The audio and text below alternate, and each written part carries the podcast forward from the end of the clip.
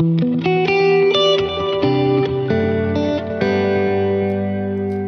February 2nd, and in the United States, as part of the popular culture, it's Groundhog Day.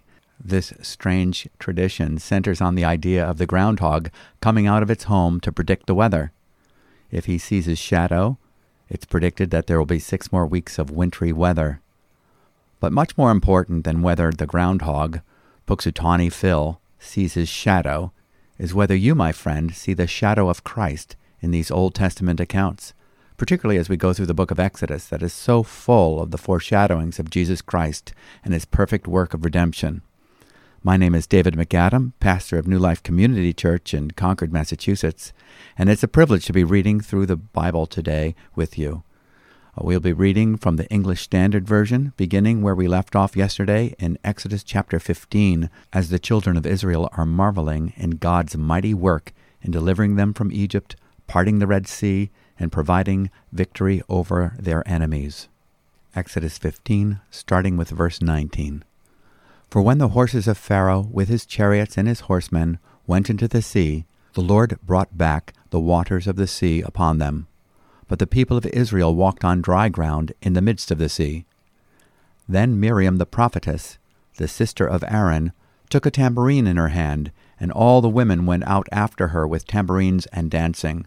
And Miriam sang to them, Sing to the Lord, for he has triumphed gloriously. The horse and his rider he has thrown into the sea. Then Moses made Israel set out from the Red Sea, and they went into the wilderness of Shur. They went three days in the wilderness, and found no water. When they came to Marah, they could not drink the water of Marah because it was bitter. Therefore it was named Marah. And the people grumbled against Moses, saying, What shall we drink? And he cried to the Lord, and the Lord showed him a log, and he threw it into the water, and the water became sweet. There the Lord made for them a statute and a rule, and there he tested them, saying, If you will diligently listen to the voice of the Lord your God, and do that which is right in his eyes, and give ear to his commandments, and keep all his statutes, I will put none of the diseases on you that I put on the Egyptians, for I am the Lord, your healer. Then they came to Elim, where there were twelve springs of water and seventy palm trees, and they encamped there by the water. Chapter 16 They set out from Elim, and all the congregation of the people of Israel came to the wilderness of Sin, which is between Elim and Sinai on the fifteenth day of the second month after they had departed from the land of Egypt. And the whole congregation of the people of Israel grumbled against Moses and Aaron in the wilderness. And the people of Israel said to them, Would that we had died by the hand of the Lord in the land of Egypt, when we sat by the meat pots and ate bread to the full. For you have brought us out into this wilderness to kill this whole assembly with hunger. Then the Lord said to Moses, Behold, I am about to rain bread from heaven for you, and the people shall go out and gather a day's portion every day, that I may test them, whether they will walk in my law or not. On the sixth day, when they prepare what they bring in, it will be twice as much as they gather daily. So the Lord and Aaron said to all the people of Israel, At evening you shall know that it was the Lord who brought you out of the land of Egypt. And in the morning you shall see the glory of the Lord, because he has heard your grumbling against the Lord. For what are we, that you grumble against us? And Moses said, When the Lord gives you in the evening meat to eat, and in the morning bread to the full, because the Lord has heard your grumbling, that you grumble against him, what are we? Your grumbling is not against us, but against the Lord. Then Moses said to Aaron, Say to the whole congregation of the people of Israel, Come near before the Lord, for he has heard your grumbling. And as soon as Aaron spoke to the whole congregation of the people of Israel, they looked toward the wilderness, and behold, the glory of the Lord appeared in the cloud. And the Lord said to Moses, I have heard the grumbling of the people of Israel. Say to them, At twilight you shall eat meat, but in the morning you shall be filled with bread. Then you shall know that I am the Lord your God. In the evening quail came up and covered the camp, and in the morning dew lay around the camp. And when the dew had gone up, There was on the face of the wilderness a fine flake like thing, fine as frost on the ground. When the people of Israel saw it, they said to one another, What is it? For they did not know what it was. And Moses said to them, It is the bread that the Lord has given you to eat. This is what the Lord has commanded. Gather of it, each one of you, as much as he can eat. You shall each take an omer, according to the number of the persons that each of you has in his tent. And the people of Israel did so. They gathered, some more, some less. But when they measured it with an omer, whoever gathered much had nothing left over, and whoever gathered little had no lack. Each of them gathered as much as he could. And Moses said to them, Let no one leave any of it over till morning. But they did not listen to Moses. Some left part of it till morning, and it bred worms and stank. And Moses was angry with them. Morning by morning they gathered it, each as much as he could eat. But when the sun grew hot, it melted. On the sixth day they gathered twice as much bread, two omers each. And when all the leaders of the congregation came and told Moses, he said to them, This is what the Lord has commanded. Tomorrow is a day of solemn rest a holy Sabbath to the Lord. Bake what you will bake, and boil what you will boil, and all that is left over lay aside to be kept till morning. So they laid it aside till the morning, as Moses commanded them. And it did not stink, and there were no worms in it. Moses said, Eat it today, for today is a Sabbath to the Lord. Today you will not find it in the field. Six days you shall gather it, but on the seventh day, which is a Sabbath, there will be none. On the seventh day, some of the people went out to gather, but they found none. And the Lord said to Moses, How long will you refuse to keep my commandments and my laws? See, the Lord has given you the Sabbath. Therefore, on the sixth day, he gives you bread for two days. Remain each of you in his place. Let no one go out of his place on the seventh day. So the people rested on the seventh day. Now the house of Israel called its name manna. It was like coriander seed, white, and the taste of it was like wafers made with honey. Moses said, This is what the Lord has commanded. Let an omer of it be kept throughout your generations, so that they may see the bread with which I fed you in the wilderness when I brought you out of the land of Egypt. And Moses said to Aaron, Take a jar and put an omer of manna in it, and place it before the Lord to be kept throughout your generations. As the Lord commanded Moses, so Aaron placed it before the testimony to be kept. The people of Israel ate the manna forty years, till they came to a habitable land. They ate the manna till they came to the border of the land of Canaan. And omer is the tenth part of an ephah chapter 17, where we learn about the water from the rock. All the congregation of the people of Israel moved on from the wilderness of sin by stages, according to the commandment of the Lord, and camped at Rephidim. But there was no water for the people to drink. Therefore the people quarreled with Moses and said, Give us water to drink. And Moses said to them, Why do you quarrel with me? Why do you test the Lord? But the people thirsted there for water. And the people grumbled against Moses and said, Why did you bring us up out of Egypt to kill us and our children and our livestock with thirst? So Moses cried to the Lord, What shall I do with these people? They are almost ready to stone me.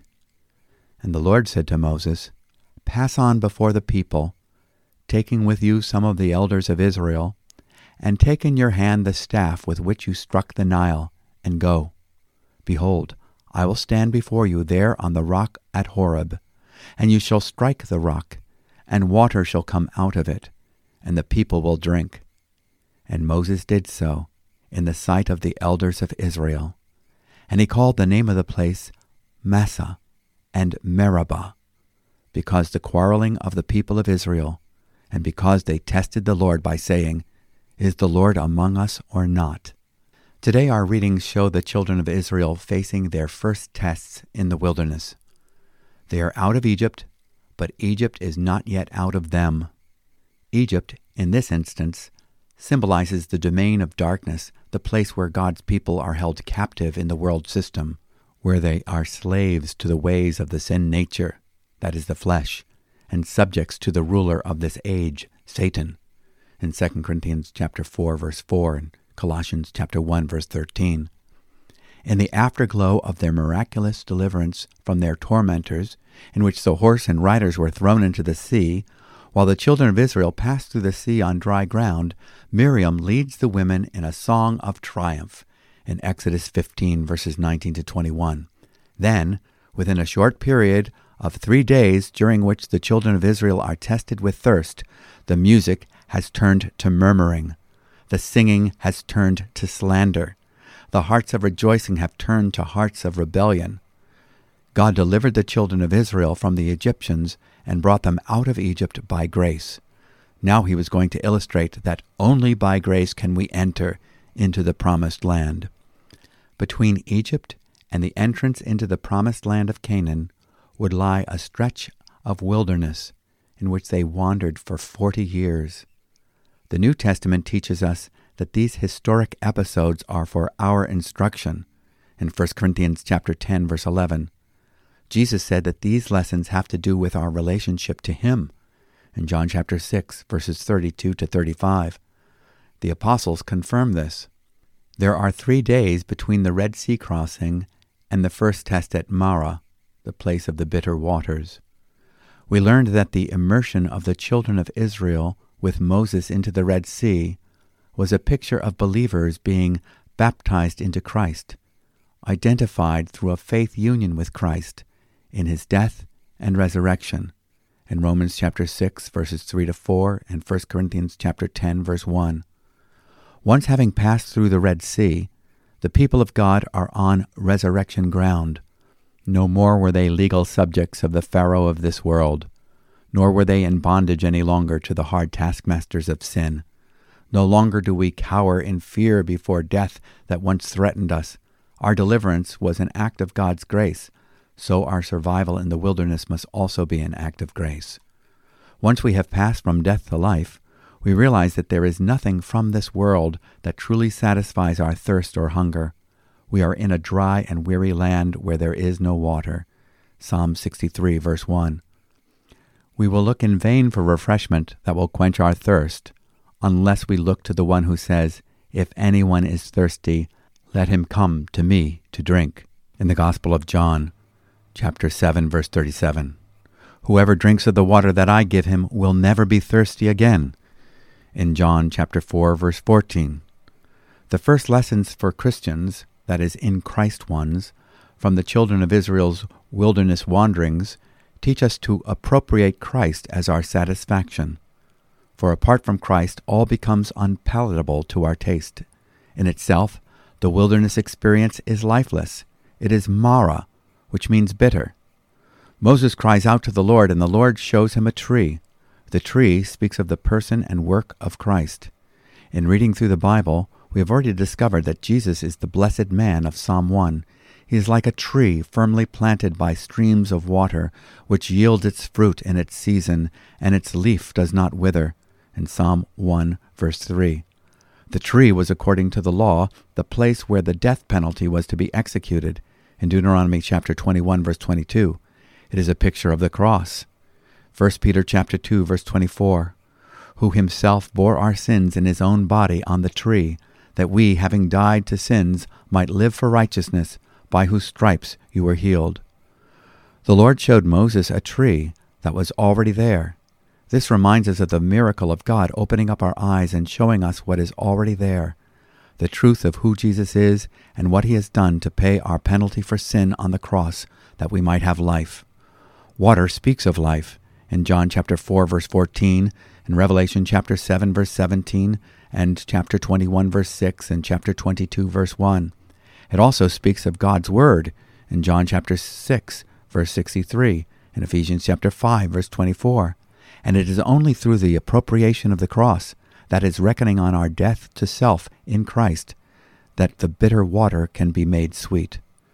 The first lesson for the one who follows Jesus on resurrection ground is to take up their cross daily, in Luke chapter 9, verse 23, Take up what God has shown you by the revelation of His Word about your being crucified with Christ, and you will experience the refreshment of His life.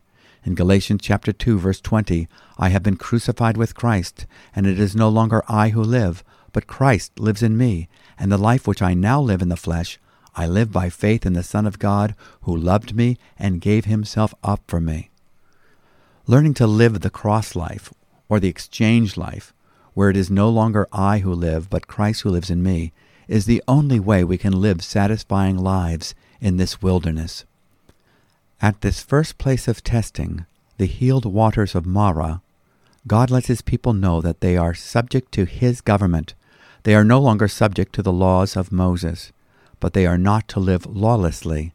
Although the law had not yet been given, their love for God should cause them to listen carefully to the Lord, to do what is right in his eyes, and not just what is right in their own, to pay attention to his commands, which will be forthcoming, and keep all his decrees if they do this, the Lord says, I will not bring on you any of the diseases I brought on the Egyptians, for I am the Lord who heals you.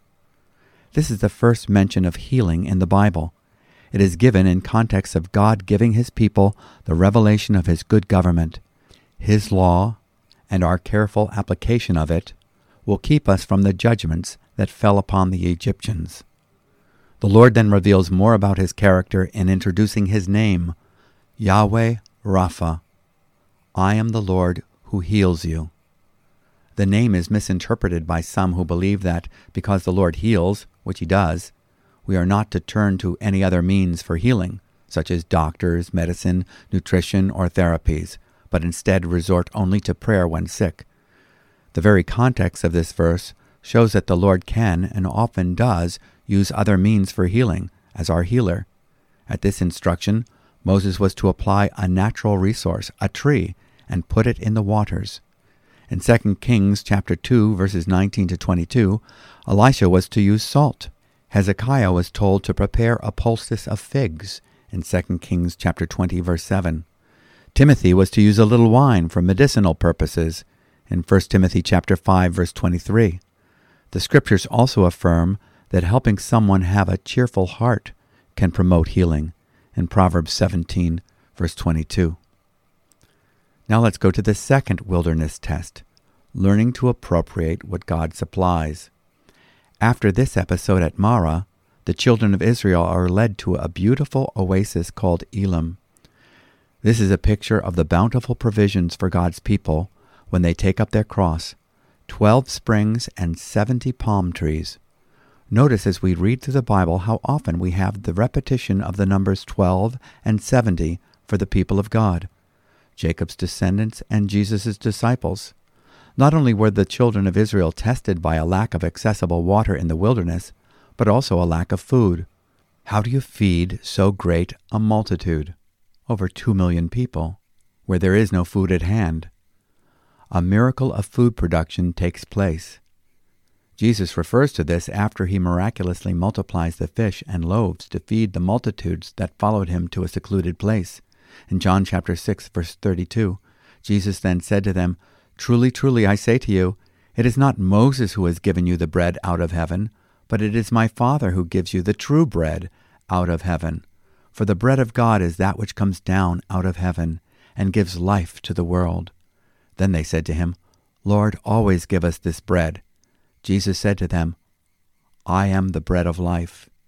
He who comes to me will not hunger, and he who believes in me will never thirst. Jesus takes the picture of the manna from heaven and applies it to himself. As those who have crossed from death to life by virtue of our being identified with Christ in his death, burial, and resurrection, we are to learn to live feeding on him every day. This is our work, to believe on him, to affirm and appropriate what he has given to us in terms of his provisions and his promises. In John 6, verse 48, Jesus says, I am the bread of life. Your fathers ate the manna in the wilderness, and they died. This is the bread which comes down out of heaven, so that one may eat of it and not die. I am the living bread that came down out of heaven. If anyone eats of this bread, he will live forever and the bread also which I will give for the life of the world is my flesh. Just as with the manna in the wilderness, we need to take the supply that Jesus offers of himself and learn to feed on him. We do this through feeding on his word, having fellowship with believers, communing with him in prayer, and participating with him in ministry. Here are some more facts about the manna. Number one, the manna was a gift from God. The Lord said, I will rain down bread from heaven in Exodus chapter 16 verse 4. Number 2. It was something that the natural man could not comprehend. They named it manna, meaning, what is it? In Exodus chapter 16 verse 15 and 1 Corinthians chapter 2 verse 14. Number 3. It was to be collected and eaten. It was not to be merely admired or looked at, but taken internally as personal nourishment from God. We take the Word to ourselves and make it our own. He is not just the Savior, He is my Savior. He is not just the shepherd, He is my shepherd.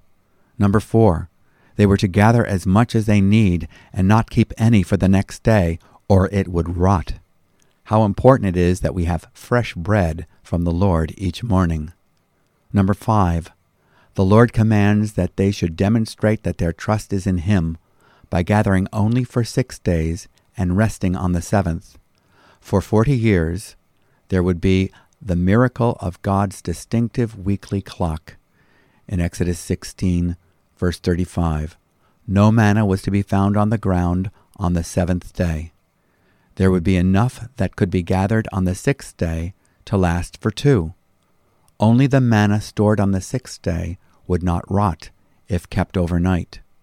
Number six, it was kept in the ark of the testimony in Exodus chapter 16, verses 33 to 34, which housed the other items that spoke of Christ the rod that budded, a testimony of Christ as the resurrection and the life in John 11:25, the tables of the law as a picture of Jesus fulfilling righteousness in Matthew's Gospel, chapter 5, verse 17, and the pot of manna, a picture of Jesus as the bread of life, in John chapter 6, verse 35.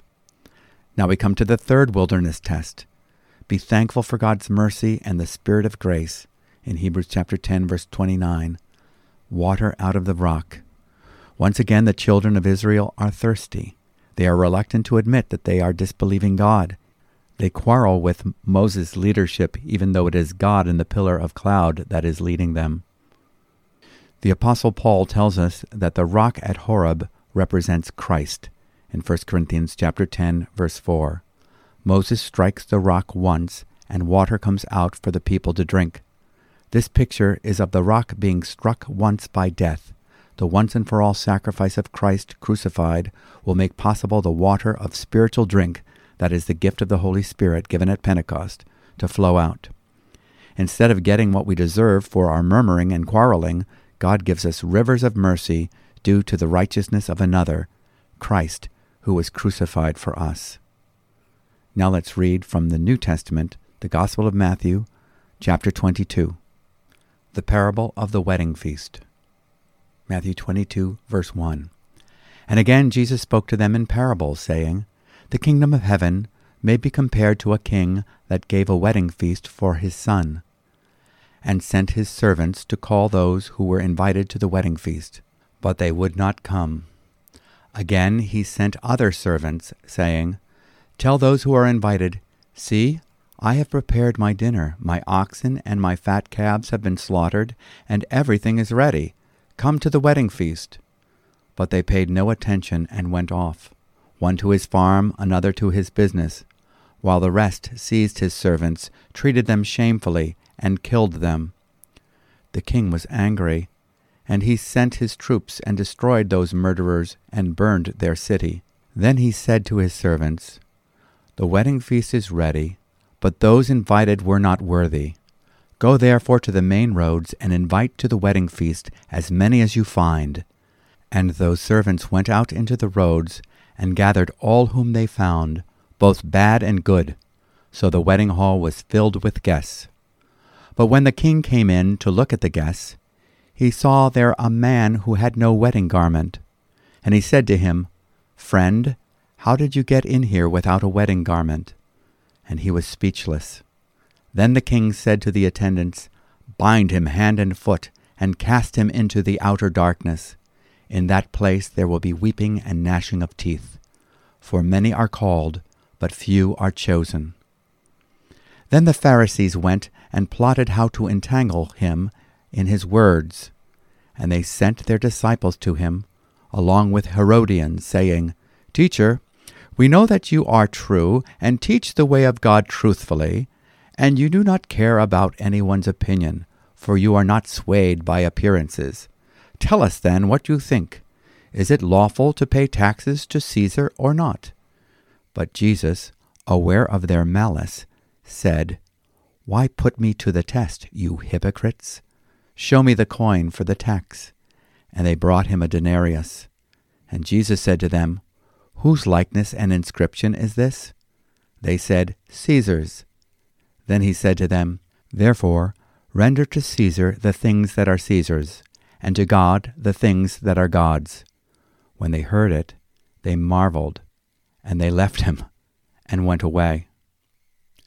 The same day Sadducees came to him, who say that there is no resurrection. And they asked him a question, saying, Teacher, Moses said, if a man dies having no children, his brother must marry the widow and raise up offspring for his brother. Now there were seven brothers among us. The first married and died, and having no offspring, left his wife to his brother. So too the second and the third, down to the seventh. After them all, the woman died. In the resurrection, therefore, of the seven, whose wife will she be? For they all had her. But Jesus answered them, You are wrong because you know neither the Scriptures nor the power of God. For in the resurrection they neither marry nor are given in marriage, but are like angels in heaven. And as for the resurrection of the dead, have you not read what was said to you by God? I am the God of Abraham, and the God of Isaac, and the God of Jacob. He is not God of the dead, but of the living. And when the crowd heard it, they were astonished at his teaching. The parable of the wedding banquet of the king's son gives us a strong warning about being too busy that we do not respond to the invitations to honor Christ, commune with God's people, and experience the kingdom of heaven. The excuses might have sounded reasonable if this were not a divine invitation. After all, they might say, I have work to do. One went to his field and another to his business. In Matthew chapter 22 verse 5. Jesus continues to give reference to the elders of Jerusalem who are about to consent to his death by describing through this parable how past messengers of the king, the prophets, have been treated in Israel. The rest seized his servants, mistreated them, and killed them. In Matthew 22, verse 6. The gospel invitation went to the Jews first, as they were the custodians of the law and the oracles of God, that is, the prophecies. The religious leaders, who should have known better, for they claimed to be experts in the law, were, for the most part, rejecting the invitation to repent of their sins and come to honor the wedding of the king's son. The king extends the invitation to the street corners, where common people received the message gladly, even some of the lowly and despised citizens, such as the prostitutes and tax collectors, were among them. An invitation to the wedding included wedding garments, which the guest was to wear. Wearing the clothes was a sign of having received an official invitation. It speaks of being clothed with the garments of salvation, the righteousness of Christ. When one man shows up at the wedding without wearing the wedding garment, he is bound, cast into outer darkness, where there will be weeping and gnashing of teeth. Jesus then explains the gospel as being a call to all, for many are called. The gospel is the power of God for salvation to everyone who believes, to the Jew first and also to the Greek. In Romans chapter 1 verse 16, God calls to the Jew as they were the first invited, having had the privileges of the scriptures, but then he calls others, even the non-Jews. The wedding of the Son requires that we all wear the garments he has freely given to us at his expense, his righteousness. Apart from trusting what Jesus did for us on the cross, and claiming that as our only way of appearing before Him and being in His presence, we are lost eternally. Now concerning the paying of tax to Caesar. Once again, the Pharisees are examining the Lamb, trying to trap him and find a blemish of fault in him. This time the Pharisees team with the Herodians. They were normally at odds with each other, but united in their desire to want to do away with Jesus. The Herodians wanted to prove that Jesus disrespected Roman authority. The Pharisees wanted to prove that he was not truly devoted to the kingdom of God because he deferred to Rome by furnishing taxes. Their question was Is it right to pay the imperial tax to Caesar or not? To say, Yes, it is right to pay the imperial tax to Caesar would condemn him in the eyes of the Pharisees. To say no would condemn him in the eyes of the Herodians. But Jesus turns their plot on its head by exposing their hypocrisy. Jesus asks for them to produce the coin used for paying the tax. Notice that Jesus does not produce the coin himself. The Pharisees condemn themselves as paying tribute to Caesar. Whose image and whose inscription is this? Caesar's, they reply. So give back to Caesar what is Caesar's, and to God what is God's. This comment puts the Herodians in their place for not being worshippers of the one true God who made us in his image and has given us his inscription. God's true image and inscription was stamped on Jesus, and the Pharisees were rejecting him. Jesus' reply also reminds us that there are jurisdictional limits to delegated authority. Caesar's image was stamped on the coin, and therefore he has authority to collect taxes. But as John the Baptist taught, tax collectors are to collect no more than they are due. In the Gospel of Luke, chapter 3, verse 13, Whereas Caesar's image is stamped on the Roman coin, the image of God is stamped on you, and therefore you belong to him. Your allegiance is to a higher authority than that of Caesar. Or do you not know that your body is a temple of the Holy Spirit who is in you, whom you have from God, and that you are not your own? For you have been bought with a price. Therefore glorify God in your body. The King James Bible reads, and your spirit, which are God's. We also know that at times the will of Caesar will be in conflict and opposition to the will of God, and therefore we must obey God rather than men in Acts 5, verse 29. And now we're going to read from the book of Psalms, and it's my special joy to have Sparrow here reading Psalm 27. We're going to begin with verse 1. The Lord is my light and my salvation. Whom shall I fear? The Lord is the stronghold of my life. Of whom shall I be afraid? When evildoers assail me, to eat up my flesh, my adversaries and foes, it is they who stumble and fall. Though an army encamp against me, my heart shall not fear. Though war rise against me, yet I will be confident. One thing have I asked of the Lord, that will I seek after, that I may dwell in the house of the Lord all the days of my life to gaze upon the beauty of the Lord, and to inquire in his temple. For he will hide me in his shelter in the day of trouble. He will conceal me under the cover of his tent. He will lift me high upon a rock. And now my head shall be lifted up above my enemies all around me, and I will offer in his tent sacrifices with shouts of joy. I will sing and make melody to the Lord. What a great psalm! As you pray this psalm, you will note its confident tone in verses 1 through 3, and its single focus in verses 4 through 6.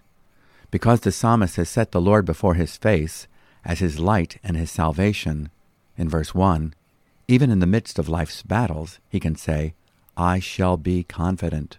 Verse 5 prefigures Christ's finished work of redemption. We are to meditate upon the meaning of the sanctuary we are hid with Christ in God, in Colossians 3, verse 3, through the work that Jesus accomplished as our great high priest. This is the secret place of the tabernacle in which we can rest. We are lifted by this revelation.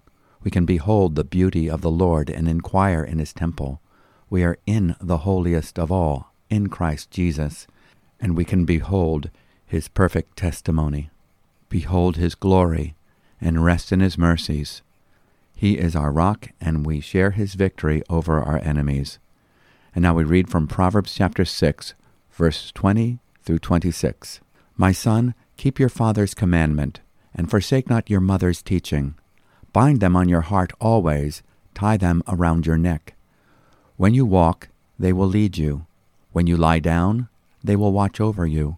And when you awake, they will talk with you. For the commandment is a lamp, and the teaching a light, and the reproofs of discipline are the way of life, to preserve you from the evil woman, from the smooth tongue of the adulteress. Do not desire her beauty in your heart, and do not let her capture you with her eyelashes. For the price of a prostitute is only a loaf of bread, but a married woman hunts down a precious life. This reading from the book of Proverbs underscores the importance of hiding the word in our hearts. Let's pray. Lord, help us to internalize your word. May your word guide us, watch over us, and may it dwell so richly in us that your Holy Spirit causes the word to speak to us throughout the day. May it illuminate our understanding and keep us from deception. Lord, give us this day our daily bread. Forgive us of our grumbling. Give us grateful, receptive hearts that are ready to do your will. In Jesus' name, Amen. Thanks for joining with us today in our Bible reading tour. We welcome your comments and questions as we engage with God's Word together. Let us know how you're getting on by shooting us an email at podcast at newlife.org. Many tell us that they benefit from getting a free daily email with a written copy of our commentary on each day's Bible readings with the provided illustrations, maps, and charts. You can subscribe to this free service at our website, newlife.org. Also, we want to encourage you to find others to join with you in this goal of reading the Scriptures through in a year. By subscribing or following this podcast wherever you get your podcasts, you can be notified of each day's posting. You can stay with us or proceed at your own pace, catching up by listening to past episodes. So until next time, may the God of hope fill you with all joy and peace in believing, so that you will abound in hope by the power of the Holy Spirit. Shalom.